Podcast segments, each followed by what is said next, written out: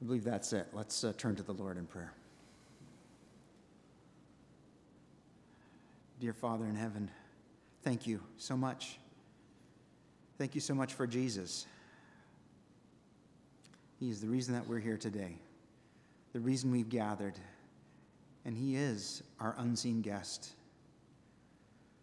O Lord of life, the one who was crucified in weakness and is now risen in power sitting at the right hand of the throne of the majesty in the heavens, the minister, our minister, our servant.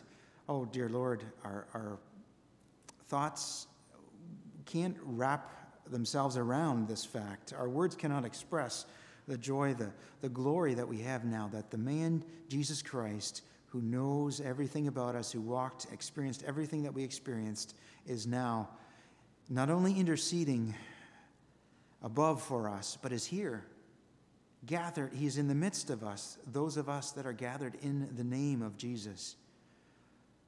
Dear Father, we pray that everyone this morning would be gathered in the name of Jesus. That there would be no one here apart from him that would have not claimed that name, not only in word and in their lips, but also in their hearts and their lives, have claimed him as their Lord and as their Savior. Dear Father, we pray that thy word would go this morning out to nourish, strengthen thy church, to build it up. Dear Father, that we in our our, our, our short sightedness, even we do see that this needs to happen.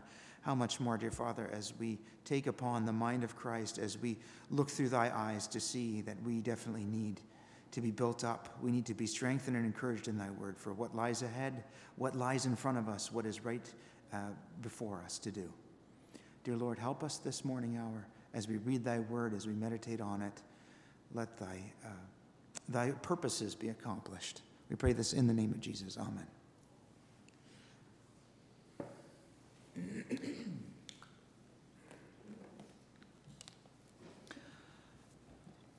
we finally reached the end of Second Corinthians. This is the, the last chapter in Second Corinthians, Second Corinthians chapter 13.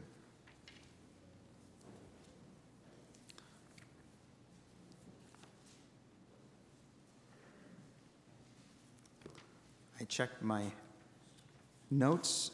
It's been almost a year, over a year, I think, since we started kind of intermittently going through this book, but Now we are at the final chapter, 2 Corinthians chapter 13.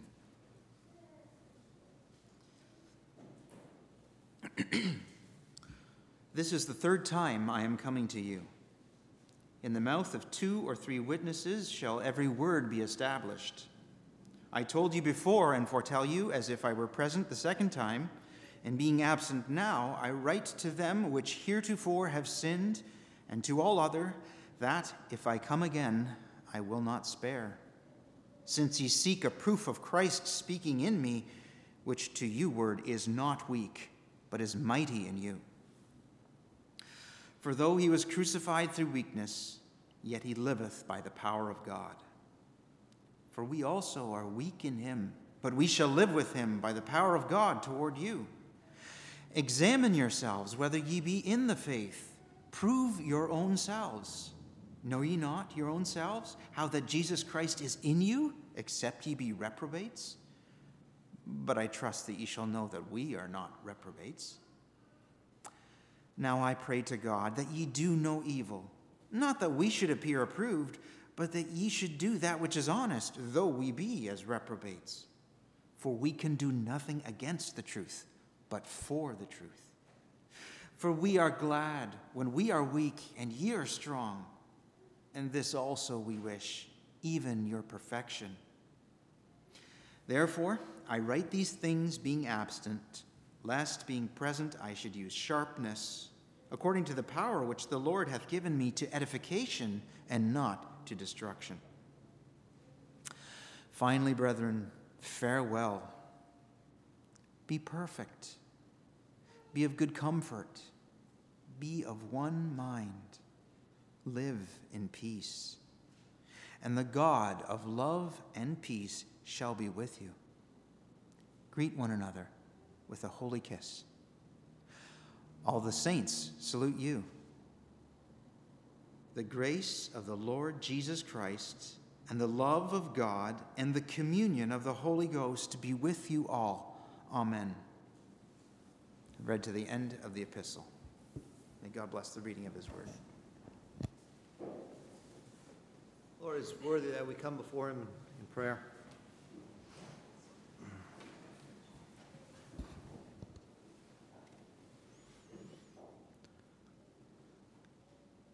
It is indeed with great awe and reverence that we come into your holy presence, unworthy but made worthy by the blood of your Son. Father,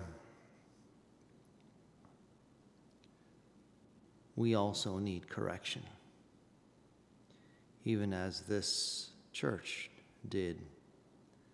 And we pray that your power be used for edification, for correction, for admonition, that we may awaken out of slumber, out of spiritual sloth, out of spiritual distraction, and that we may apply ourselves to your kingdom while the time remains. Father, there are souls in peril that need rescuing from destiny of, of danger and torment, not only here, but for eternity. And we have this truth within us. Father, we pray that it could be a burning fire, that we could seek to save and to to live in such a way that your gospel would be believed, that the, the weakness of our selves, we would learn to depend upon you as we learned the previous chapter and let your strength be manifested in who we are. Father, we desperately need your power to demonstrate itself in and through us. Father, work through our dear brother and speak to through him to each one of us. Lord, you know the needs of all who are here. You know their hearts. You know what message they need to receive. You know the encouragement and strengthening and challenge. Father, even those who would be hearing this through electronic means.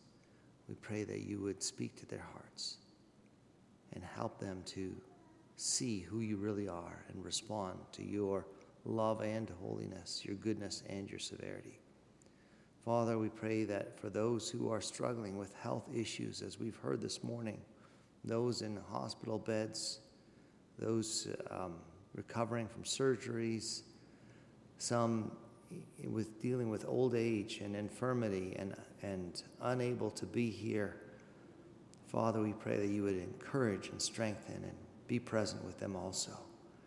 And Lord, help us to be your hands and feet. We pray in Jesus' name. Amen.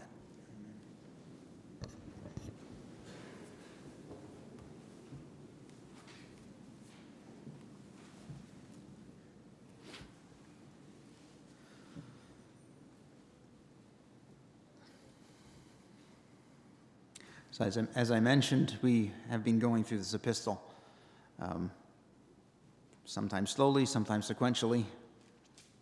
Uh, and thinking back to the start of this, I'm not even sure exactly why the Lord led me to this epistle, to meditate on this epistle.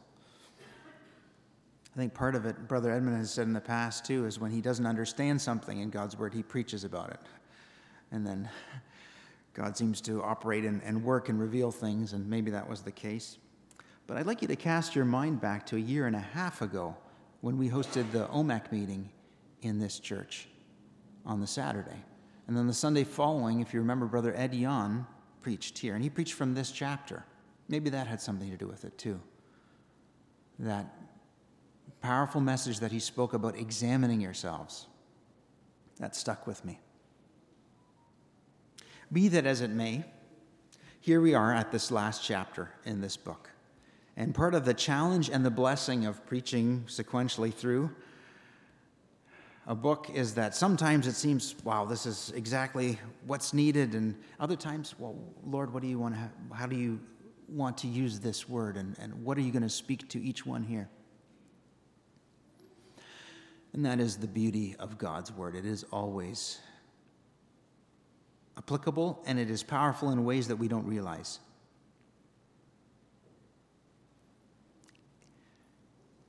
It's not powerful if we don't really take the time to read it and take it in. If it sits on a shelf, if it just gathers dust, if it's not studied, if it's not meditated and thought about daily. So maybe I want to ask you that first before we get into this specific chapter. Are you taking the Word of God seriously?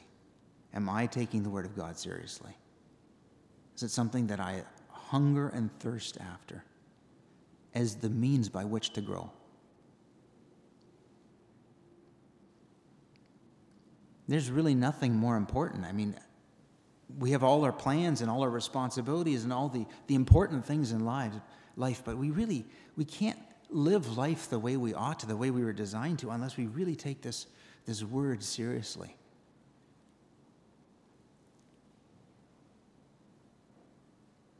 And that's, I think, the bit of the thrust of this last chapter here. Paul telling his beloved church to wake up.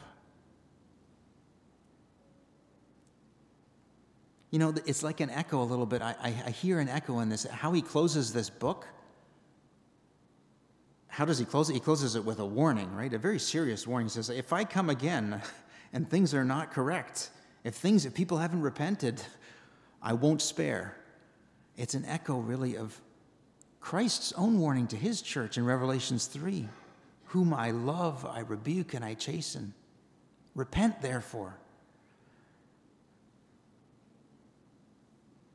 It's really the voice of love that's speaking this. It's not Paul's been at, at pains to, to really um, demonstrate this in, in, in, this epistle, right? He's, he's shown, he's bared his soul. He's, he's shown that he really cares about them. It's not about him um, who really loves them, and he will go to whatever lengths it takes to, to wake them up. So, this is how Paul begins this last portion, how he wraps things up with one final warning. He says, This is the third time I'm coming to you. I, he had that first year and a half or so in Corinth where he planted the church. He said he didn't really baptize a lot, but he baptized a few, got the church started.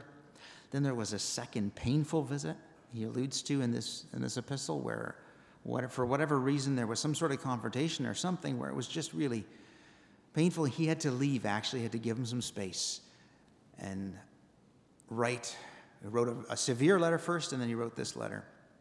And now he's going to be coming for the third time. And he wants to see what's the state of things. I've heard reports. I've heard there's been some repentance. That was chapter 7 in this epistle. There's been some response to my the severe letter, but there's still some of you that are holding out, that are, that are not accepting the authority that God has given me as an apostle. And he's going to come and he's going to be, and he says, in the mouth of two or three witnesses shall every word be established. That sounds to me like he's going to be doing some judging there. And you think, oh, that's a, that's a bad word, judging. We, we ought not to judge. Any good parent, any parent that's has a modicum of responsibility realizes when your kids get in danger and they get in trouble and they're doing things they ought not, you've got to intervene. You've got to do something. You can't just let things go as they are. Same thing here. He's going to be doing some, he's going to be ascertaining and making some decisions with witnesses, etc.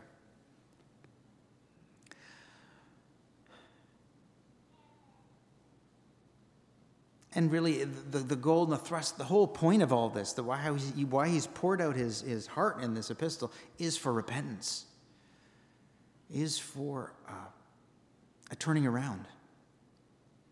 Brother and sister, that word should not be strange to us, that word repentance.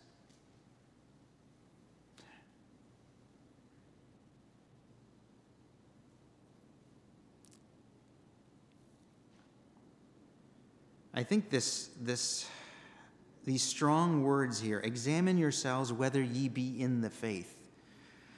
They are not meant to make you question your salvation, to, to get you to a place of, of, of, of doubt and, and kind of real trepidation. Am I saved? Am I not? Am I, where do I really stand? No, no, they're, they're meant to wake up the Christian that thinks they need no repentance, that thinks everything's okay, things are pretty good. God must be pleased with me. That attitude really doesn't have um, any congress with, with God, any, any, any um, relation with Him. It's independent. It's, a, it's an attitude of self sufficiency, of I'm strong, I'm good enough.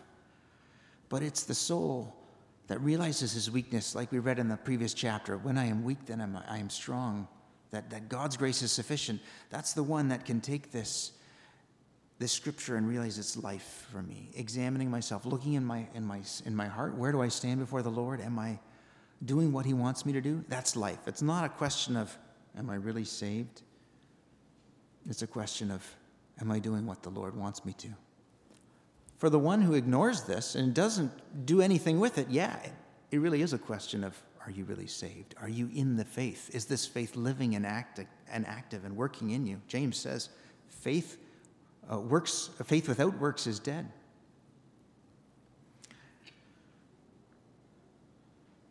These, these Corinthians that were giving Paul a hard time, that wanted to, is he really a mess? You know, his apostleship, basically, questioning his apostleship is basically questioning, did Christ send you? Are you really his messenger? Since you seek a proof of Christ speaking in me,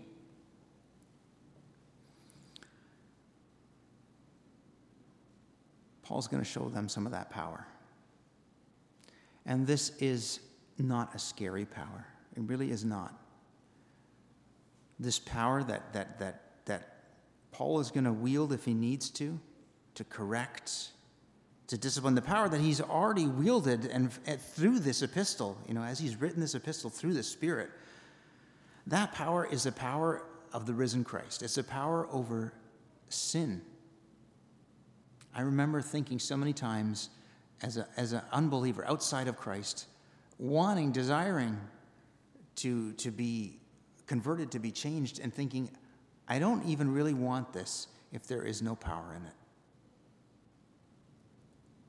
If it's just some sort of head exercise, some sort of mental thing, I believe now and I'm going to go my merry way, and yet I'm here, I still am in the same situation, the same misery, the same realization that what I do does not please God and I can't do really anything about it. I don't want a Christian experience that does not deliver me from that. I want power. And this is the power that Christ offers to everyone the power over sin, the power to do things honest, the power to do things right. Brother and sister, we have that power through Jesus Christ. This is the power that he wants us to live in. Not the power, uh, not the, the world's power, the power to, to, to do things that the world will look at and be impressed by, or even the power to have a comfortable, good life. That's not the power of Jesus Christ. That's not the power that Paul displayed in his life, the power and weakness. It was the power to do right no matter what, to no matter the persecution, the buffeting, the, the, the, the things that were thrown in his way, that thorn in the flesh, whatever was thrown at him, it was a power. And, it, and he said, It's not of me. It's not, I'm just a strong individual. He said, No, no, no. I've realized I am incredibly weak. Brother and sister, that power is available to us today, this morning hour. He was crucified in weakness, yet he liveth. Jesus Christ lives by the power of God.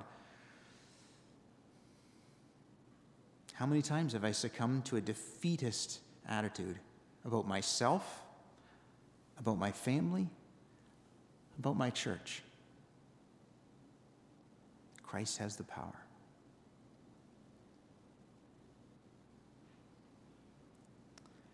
But this power comes through examining ourselves. And When Brother Ed preached a year and a half ago I went back, I listened to it last night. Uh, we have the, the recordings where you can listen to them, they're on the church website. He gave some examples of how we examine ourselves, and there were some good practical things about if you love me, keep my commandments. That's a simple one, or the fruits of the Spirit. I'd like to maybe just this morning, or as maybe as a recap, flip back through these pages in this epistle and use these, just a few of the things that come through chapter by chapter, as the means for us to examine ourselves, whether we are in the faith, whether that faith is, is living and it's working in us. Back in chapter 1, if you remember, the theme at which he opened this letter Blessed be the God, even the Father of our Lord Jesus Christ, the Father of mercies and the God of all comfort and he, and he dwells upon comfort and how much uh, his situation where he was in Ephesus, where he's writing at the time, he needed that comfort. He received that comfort and he wanted to share that. So, the first way we examine ourselves is where do I receive my comfort? When things are down, when things are difficult, when things are uncomfortable. Where do I go? Do I go to entertainment? Do I go to uh, other people? Do I look for a pick me up from this or from that? Where's my comfort? This is evidence, dear, that, that we are in the faith, that God is working that faith in us when we look to God for comfort, when we realize that my only comfort really comes from the Lord Jesus Christ. That was chapter one. Chapter two.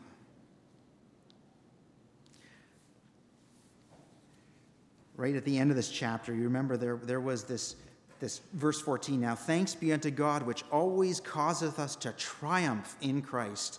And there, the, the picture there was this triumphal procession that christ is leading a procession of his saints all those that believe on him. He's leading them victorious. He's coming through the city victoriously with captives in the train and, and, and leading uh, victoriously. Do i realize that? Do i see that? Chapter 3 was this glorious ministration through the Spirit that we have, that we have something better than that smoking, burning Mount Zion where the, where the law was delivered, where you know the earth shook and, and all this incredible, amazing sight. We have something better actually here this morning hour as we behold the face of Jesus Christ and are changed into his image from glory to glory. Do I realize that? Am I excited about that? Or do I want to see something big and, and dramatic and, and God to work in some, some big way like he did with the, the, the children of Israel who it didn't really change them in the inside? Chapter 4, Paul talked a little bit about his own sufferings. For we which live are always delivered unto death for Jesus' sake. First, previous verse 10, always bearing about in the body the dying of the Lord Jesus how much suffering am I doing for the Lord? Am is it something I'm shying away from? The awkwardness, the difficulty, the sticking out, the being a little different? This is the way I examine myself, whether I'm in the faith. You know, each one of us, I think, as we realize, that we, as we look at these things, there's no place for complacency, is there? There's no place for thinking, I'm good in that category. Everything it's like everything there is something to improve there is something to go deeper you know and i realize for, for myself it's some things much more than others but still. Suffering. Chapter 5 the flip side. We know that if our earthly house of this tabernacle were dissolved we have a building of god. Am i rejoicing in what i have for me in heaven? The house not made with hands eternal in the heaven? This is a way I examine myself whether I'm in the faith. Do I have a longing for heaven, a desire for it? And not just as a sentimental sort of thing, as just an emotion, though emotions are beautiful and good and, and, and used by God, but something more enduring than that. Do I make my priorities accordingly? Do I decide according to knowing that this body actually is falling apart and it's going to be dissolved? That was chapter 5. Chapter 6, well, if I know that, am I unequally yoked together with unbelievers? For what fellowship hath righteousness with unrighteousness? What communion hath light with darkness? What's my relationship with the world around me? Am I part of it? Am I too close to it? That's the way I examine myself. This is Paul's been writing this whole letter, this whole epistle, all these different facets, not randomly, not because oh, I had a good idea, I want to explore this topic a bit. It's all with the goal and the intention to build up that church, to edify it, the things that he sees that they're really struggling with. We can take it the same way. Chapter 7 repentance, godly repentance. The power of godly repentance this self same thing that you sorrowed after a godly sort. What carefulness it wrought in you, what clearing of yourselves, what indignation, this, this power, this, this, this. That's really what happens. I mean, we, we experienced it when we were converted, brother and sister. When we went through that repentance and, and, and, and letting go of ourselves and realizing we had nothing, the, the flip, the, the, the transformation of that to a new life, to power, to, to, to a change of attitude. This is the power of godly repentance. Do I experience that in my life? Or do I want people to think I'm I have everything together and therefore I'll repent to God on my own, but you know, it's, it's, this repentance was evident. It worked something in the whole church. It did something.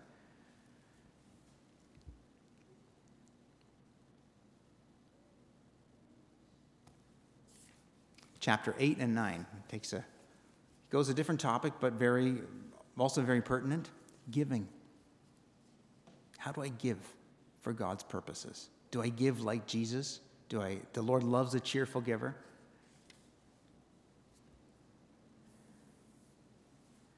Every man according as he purposeth in his heart, so let him give, not grudging or of necessity, for God loveth a cheerful giver. Do I have that desire in my heart? That desire is It's placed there by God. And, and, and the reason I say that is because on our own, we just, um, we, we run out of gas. We give to a certain point and, okay, I've done my bit. I wrote my check, that's good. But the giving that comes from Jesus, it's, it's a giving of self, right? It's a giving of, of time, of, of, of myself, my heart. And in so doing, God is able to make all grace abound toward you. And, as I do that, the Lord supplies. That was 8 and 9. Then remember chapter 10, we had this change of tone.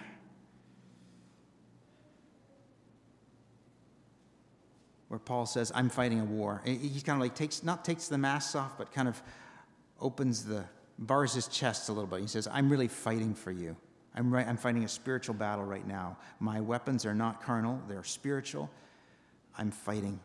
Brother and sister, are you and I engaged in a spiritual warfare where we are using spiritual weapons to pull down strongholds, both in ourselves and in others? Paul is definitely doing it. That's a way I examine whether I am in the faith. Am I engaged in spiritual warfare? That was 10 and 11 where he goes through this comparison. And then the last thing, 12, just before we get to 13, was do I realize how weak I am so that Christ can be strong in me? This is a way, really, that I examine whether I'm in the faith. Am I depending on myself, or is it Jesus and what he does in me? That was Paul's personal experience. He revealed that, that vision that he saw, that amazing thing about heaven he couldn't describe. And he said, at the same time, God gave me a thorn in the flesh. And the real thing I learned from that whole experience was my grace is sufficient for thee, my power is made perfect in weakness. So we've taken a walk through this epistle. There's plenty to examine ourselves, plenty to, to, to look and, and, and say. This word reprobate here. Examine yourselves whether ye be in the faith, prove your own selves. Know ye not your own selves how that Jesus Christ is in you, except ye be reprobates? And the word reprobate is just basically the negation of that word prove in the previous uh, sentence. Except you're disqualified, except you didn't even start, basically, that you don't have Jesus Christ in you. That's the only way that you're disqualified. That's the ultimate examination. All these things that we talked about here in this epistle, they're all the evidence, the, the showing forth of Jesus Christ in me. And the only way I will be disqualified is if he's not in me. My friend outside of Christ, I don't know how you can read this verse and apply it to yourself.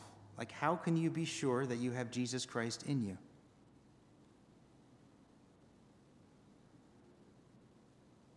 Scripture's clear how we receive the Lord Jesus Christ, how we believe on him, how we confess him with our mouth, how we identify with him through baptism, how we're changed to walk in a newness of life, Romans 6, 7, 8. I don't have any assurance for you, my friend, if you have not gone through that. And it is up to you to examine yourselves too. Is Jesus Christ even really in me?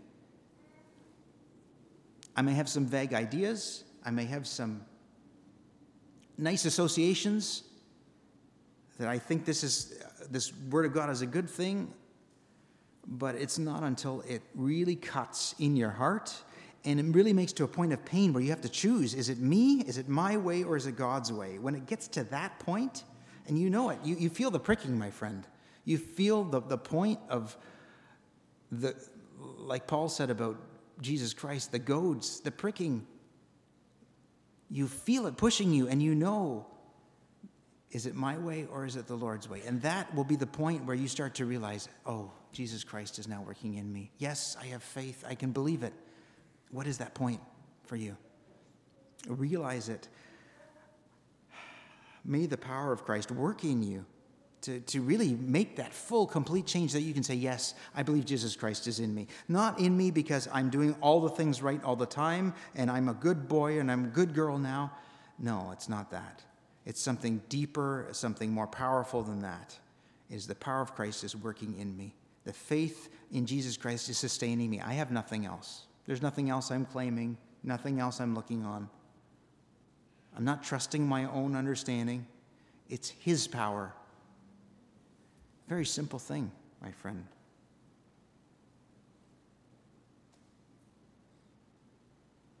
The final few verses here in this, in, in um, maybe verse 7 to 10 here, Paul, after giving that really strong warning, says, I, I won't spare. If I come again and things have not changed, I won't spare. He not tempers it, but, but he offers them some comfort in this. He says, My desire in all this is not for myself, it's never been about me. Now I pray to God that ye do no evil, not that we should appear approved, but that ye should do that which is honest, though we be as reprobates. Even if I am disqualified, even if you think that I am disqualified, my desire still for you is that you do what's right. You don't do the evil thing, you do what's good. That's the kind of love. I, honestly, in the end, I don't really care what you think about me as long as you are doing the right thing. That's my desire for you. That's what he's saying to the, to the Corinthians. That's the kind of heart he has. For we are glad when we are weak and ye are strong. That's the real power of Christ, isn't it? This is the one that subjected himself to the death of the cross. And this also we wish, even your perfection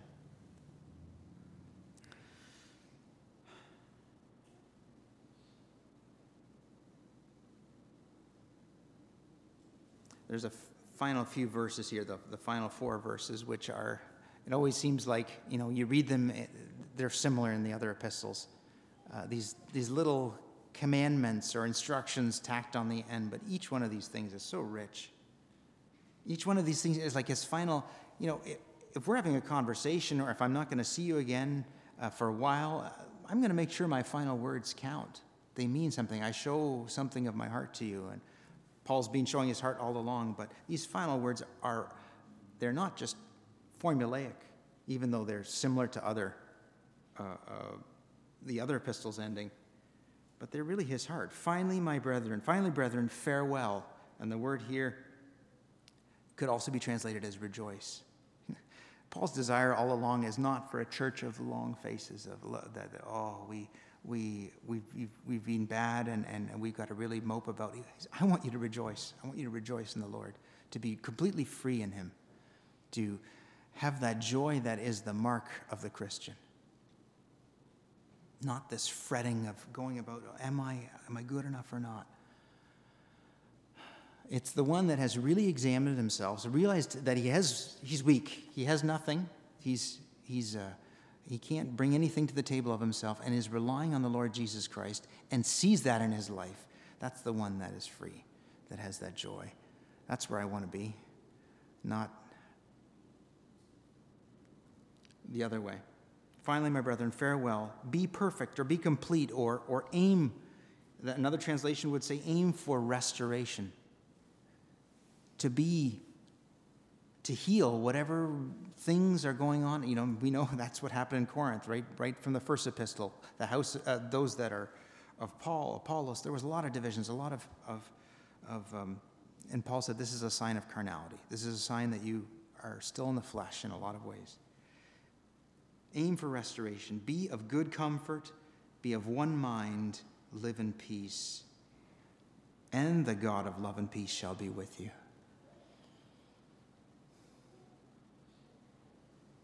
Do we want to experience more of God? I'll say for myself, yes. And I'm sure you, brother and sister, will say the same thing. We want to experience more, God, more of God, that God of love and peace. Let's do these things. Aim for restoration, for, for healing. Uh, uh, aim to be comforted, to be united, be of one mind, to live in peace. You know, I've been thinking a little bit about this lady, just read, reading some old um, members' uh, meeting minutes from the 70s. And, at, you know, the first time I, I read um, one of the phrases in there, you know, the church was basically questioning, do we have peace to the elder? They were asking that. And I thought, oh, that's funny. Shouldn't the church know whether it has peace or not? But then the more I thought about it, it's like it's kind of like Corinth was an example of this. They probably thought things were okay. You know, we're doing okay. And Paul had to tell them things are not okay. You have, you have stuff going on that needs to be healed. We shouldn't have a feeling ever that things are okay. Things are, it's anything, anything where there's a point of friction and there's a point of division, we really should be striving to restore it, to heal it, to experience more of the God of love and peace not to be just content with things are okay. I think sometimes it takes someone like a, a Paul or, or a leader in the church to say something's not right here when, when the rest of us may think it's okay, it's fine. We'll just, we have a difference, but we're not going to talk about it. Paul's calling him. He says, No, no, no. The God of love and peace, he works in power. In, in his power will bring about things the impossible, what you think is impossible, changing someone else's mind, changing someone else's heart, changing my heart, changing my mind. That's the God of power that I serve.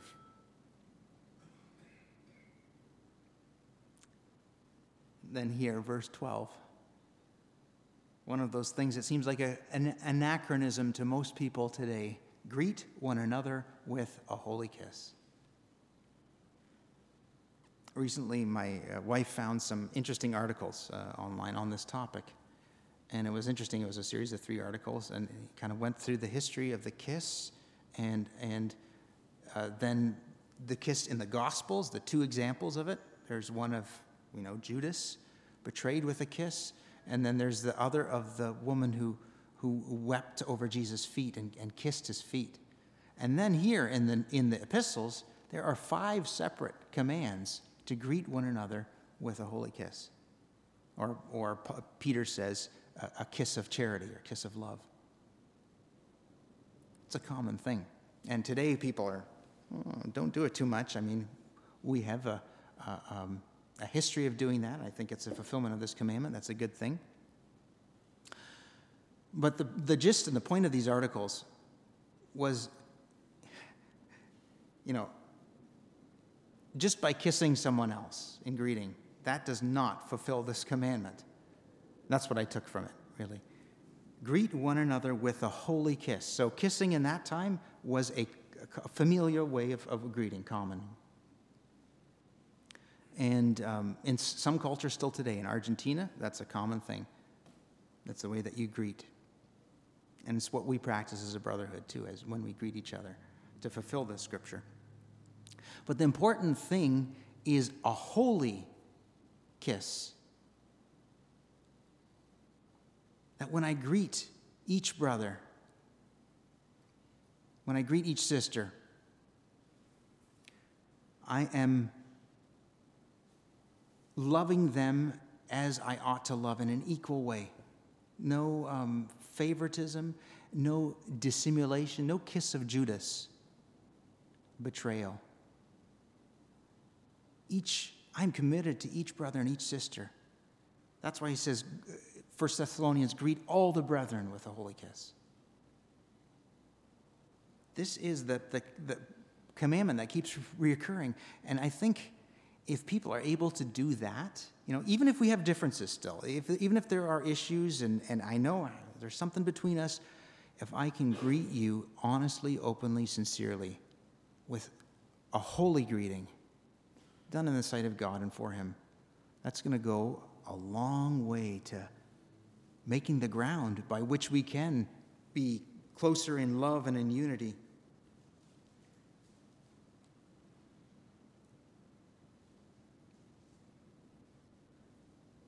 Let me be clear. I'm not saying that brothers should greet sisters with a kiss. Brothers should greet brothers, and sisters should greet sisters. That's uh, uh, the way we practice it. The last verse here beauty, real beauty. The grace of the Lord Jesus Christ and the love of God and the communion of the Holy Ghost be with you all. The Godhead in its fullness. God, who is complete from time without mind, time out of mind, before, before time began, the God who was complete in of himself, that had perfect love in himself, between the Father, Son, and Spirit. This God, who then created everything, created time out of nothing, this is the God that now is to dwell among his people. Through the grace of the Lord Jesus Christ, those that call upon and trust the, the Lord Jesus Christ and his grace, what he did on the cross, and the love that was shown from the Father through that, and through the, the common unity, the, the shared uh, oneness of the Holy Spirit. This is how that, that threefold God is showing himself among us. Look around you. We're nothing, we're weak. But God in us, what a wonder, what a glory. I pray that we would see this. We wouldn't get distracted with another Christ or uh, some other thing that would pull us away from this beauty. This is the way he ends up after a, a strong letter, a, a heartbreaking letter in a lot of ways, a letter in which he poured out himself, which God has also written to us, his church today here in Toronto in 2023. A God that wants the grace of the Lord Jesus,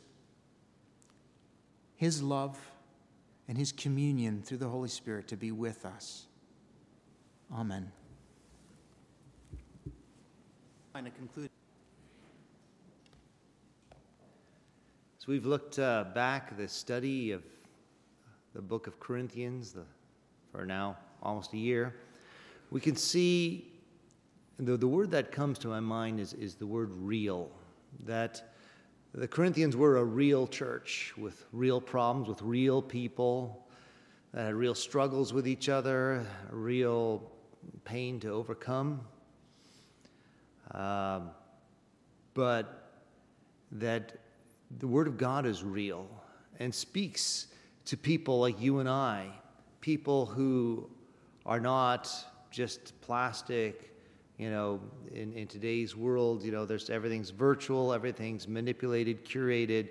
We present an image, But that's not the Word of God. And in this final chapter, God is saying if you want the real power of God, the real presence of God, the real communion of the Holy Spirit, the real grace, you need to become real with God. You need to stop pretending, examine yourself, and drop all the all all the masks and to be real with God, and then you can experience that real power and presence. May God bless His word and dismiss us His presence.